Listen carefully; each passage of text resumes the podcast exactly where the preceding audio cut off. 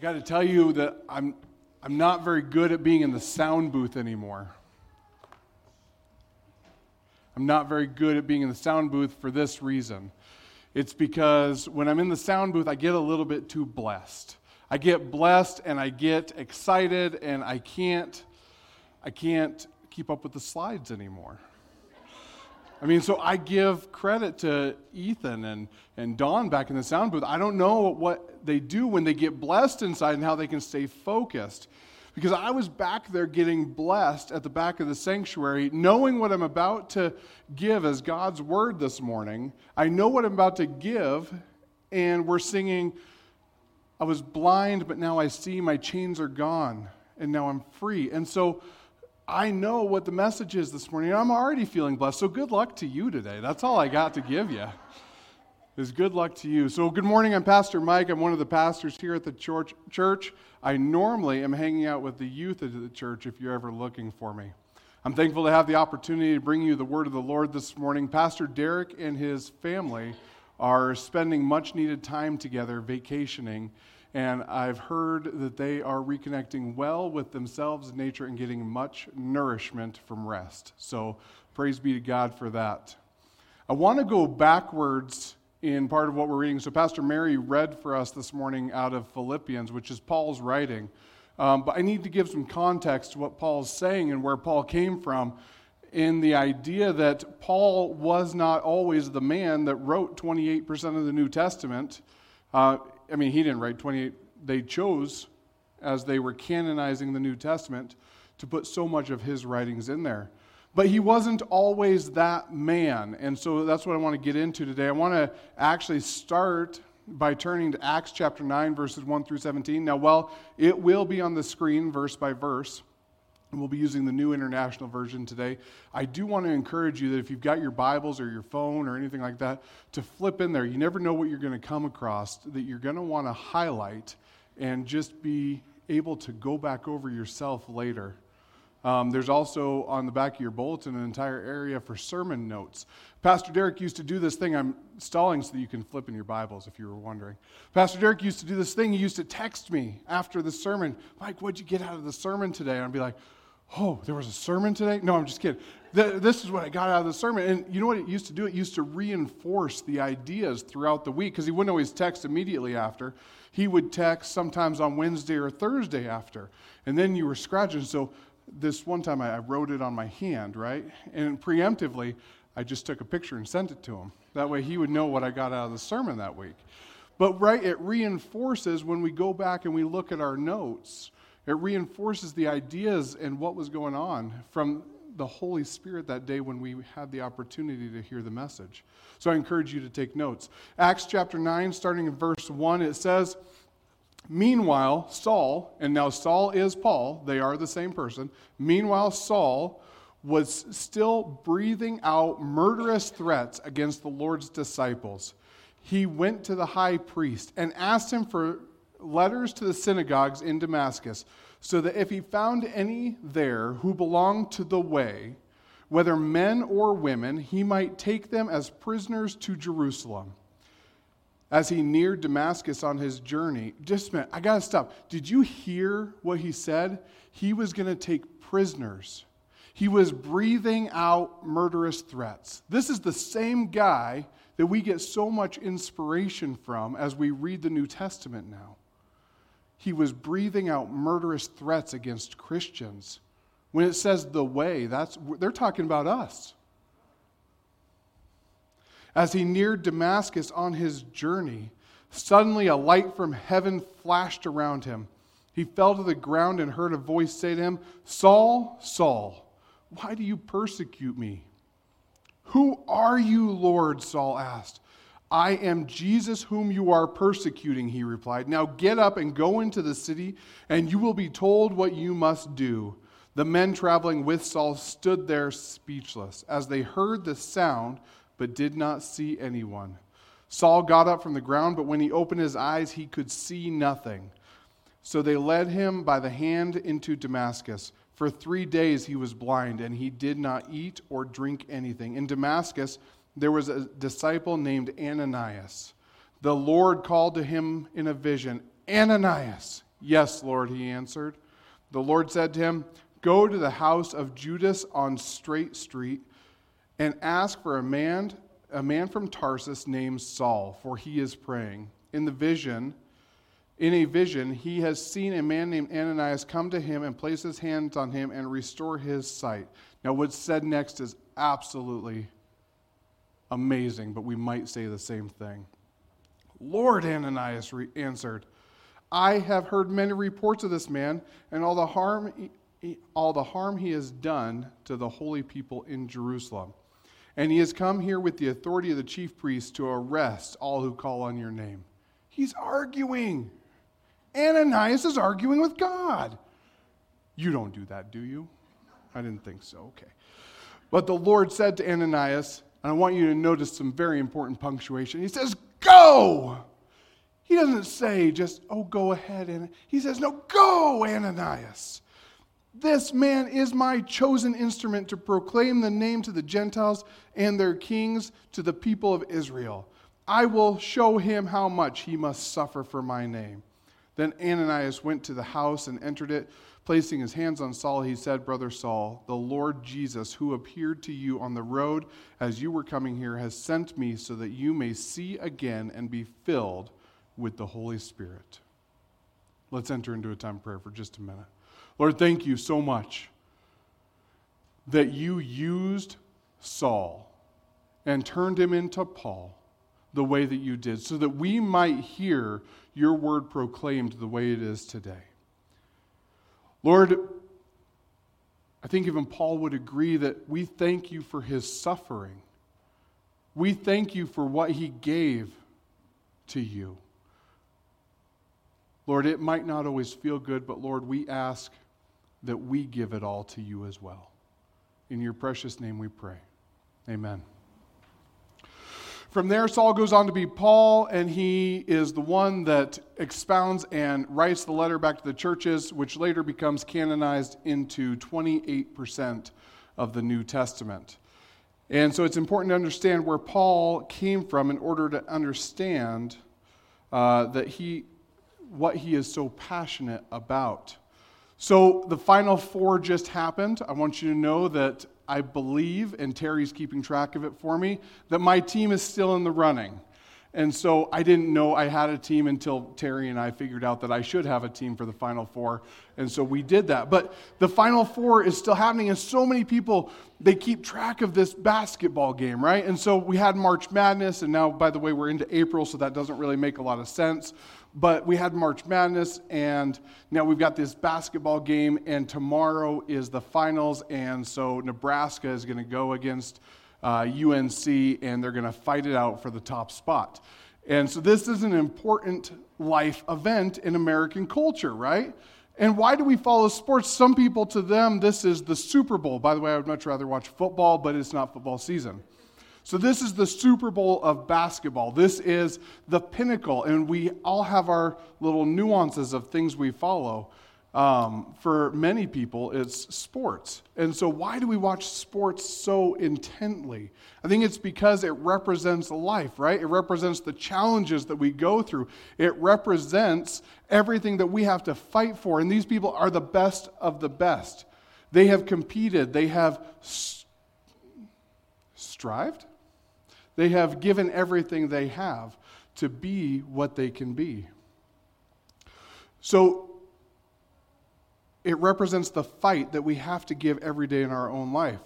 Some of us fight with different things. We don't fight with other basketball players, we fight with depression, right? Just getting out of bed in the morning is a struggle. Some of us fight at being the best at our job, right? We have everyday activities that we do that we're great at or we try to be great at, or we fight to keep our jobs so we can pay the bills for tomorrow. Some of us fight to make sure our kids and grandkids have the life that is bully free, right? We fight for those things that we really care about. Sometimes we're fighting for our kids and our grandkids just to have the most straight path as possible. Some are fighting alcoholism and addictions and all kinds of other things. Above all, we can understand that the fight the basketball players are going through in order to be the best at what they've chosen to do In our text this morning that Pastor Mary read for us, we get a chance to see how Paul, a very driven individual, is running his race for the Lord. That was his starting block, again, for a completely different race than he had been running in his previous lifetime. As a matter, uh, as a matter of fact, he shows us how successful he is in his life by making this statement in verse 4, and it'll be up on the screen. It says, Though I myself have reasons for such confidence, if somebody else thinks they have reasons to put confidence in the flesh, I have more. Paul's a little conceited. He knows, but he knows that he basically has taken the championship of the Final Four when it comes to religion. He knows that he was at the pinnacle of his success, his career as a Pharisee. He was the best of the best. He followed every single law. He didn't back down from everybody, and he did everything for what he thought was his righteous cause of the time. A bold statement from somebody that oftentimes we now consider so humble. This actually does not sound like Paul at all in some instances from what we know about him now. He basically just said, Whatever you think you've accomplished is nothing in comparison to what I have done in the name of God. Philippians chapter 3, verses 5 and 6 go on to say this as he's proving his point. He says, He was circumcised on the eighth day of the people of Israel, of the tribe of Benjamin, a Hebrew of Hebrews. Basically, he is a thoroughbred in this race. In regards to the law, he's a Pharisee. He does not break the law, the law of God. As for zeal, persecuting the church, he was willing to do anything. As for righteousness based on the law, he was faultless. You see, Paul, formerly named Saul, has always been a driven person. And if he does something, he does it to his fullest. You might say that he's a bit of a career driven perfectionist. Even when he was persecuting the new church that was forming after Jesus Christ, it was because he was trying to be perfect under the law. You think that if you stop reading right there, that Paul is boasting about how great he is and how little the rest of us have done. But that's not what he's doing at all. We would have missed the point if that's what we thought. As we jump into verse 7, I want you to hear very carefully what he's really saying. He says in Philippians chapter 3, starting in verse 7, But wherever, but whatever were gains to me, I now consider loss for the sake of Christ. Everything that we just said is now a loss to him. He isn't boasting at all. He says, That is all good. That's what built up his character for so long. He says, That's nothing Absolutely nothing in comparison to what he considers now. What is more, I consider everything a loss because of the surpassing worth of knowing Christ Jesus my Lord, for whose sake I have lost all things. I consider them garbage, that I may gain Christ and be found in him, not having a righteousness of my own that comes from the law, but what is through faith in Christ. He knows that he can't earn his way in anymore. He knows that what he does isn't what makes him who he is, it's who he has that makes him what he is. The righteousness that comes from God on the basis of faith. In verse 10, I want to know Christ, yes, to know the power of his resurrection and participation in his sufferings. Paul is a willing participant of suffering, if that's what it takes to get the word of God out there a willing participant of suffering, becoming like him in death, and so somehow attaining to the resurrection from the dead. He says, whatever he gains, he now considers loss. We hold, what do we hold on today that makes us feel accomplished? And I brought up a whiteboard today because I thought that we might just want to see it. And so I want to know and I won't make you shout from out there. I wrote down some stuff. If all of a sudden you feel the need, feel free to shout, and I will say, Yep, there was a shout. I knew there would be one. But what is it? What do we have that makes us feel accomplished? And I'll start with job, right? Some of us have our job that makes us feel accomplished. Some of us have maybe our status in the community. Please, if I misspell something, just keep it to yourselves. It's not my strong suit. Status in community. Oh, there's, I think, two M's. What about money? Is that what makes us feel accomplished? Is that money? What about our status in church? What about our status right here as showing up to church every day? Is that what makes us every day? Whew. Man, doors are open, you're here. What about showing up to church once a week, twice a week, three times a week, leading a Sunday school, preaching on Sunday morning? Is that what makes us feel accomplished? Is that what we hold our value in? I have to tell you that these, these are nothing. These are nothing in comparison. This is what Paul is saying right here that all of this is nothing in comparison to knowing and doing the work that Christ has called you to. I want to tell you a story this morning, a story of an Olympian. At the Olympic Games in Paris in 1924, the sport of canoe racing was added to the list of international competitions. The favorite team of the four man canoe race was the United States team. One member of that team was a young man by the name of Bill Havens. As the time for the Olympics neared, it became clear that Bill's wife would give birth to her first child about the time that Bill would be competing in the Paris Games. In 1924, there were no jet airliners from Paris to the United States, only slow moving ocean going ships. And so Bill found himself in a dilemma.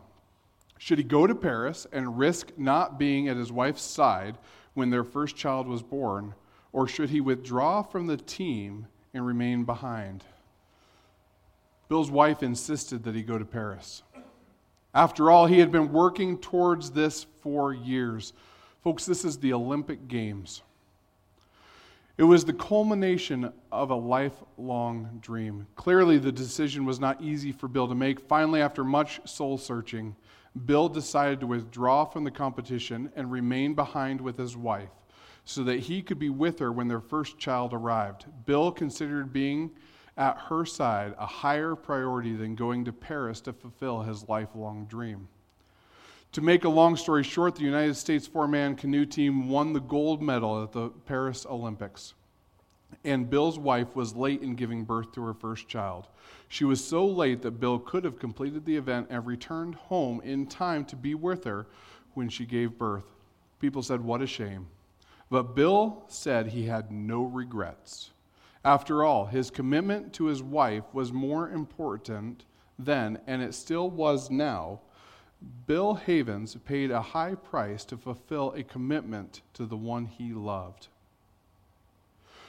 Are we as committed to Christ as Bill was to his wife? What does this mean in our relationship with Christ. You know what? I would say that this is absolutely nothing in comparison to what Christ can be in our life. If we put this at the center,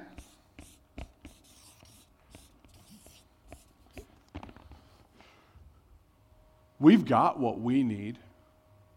We've got what we've searched for. He'll give us the rest of what we need. We don't have to make it up on our own. Christ is what we need.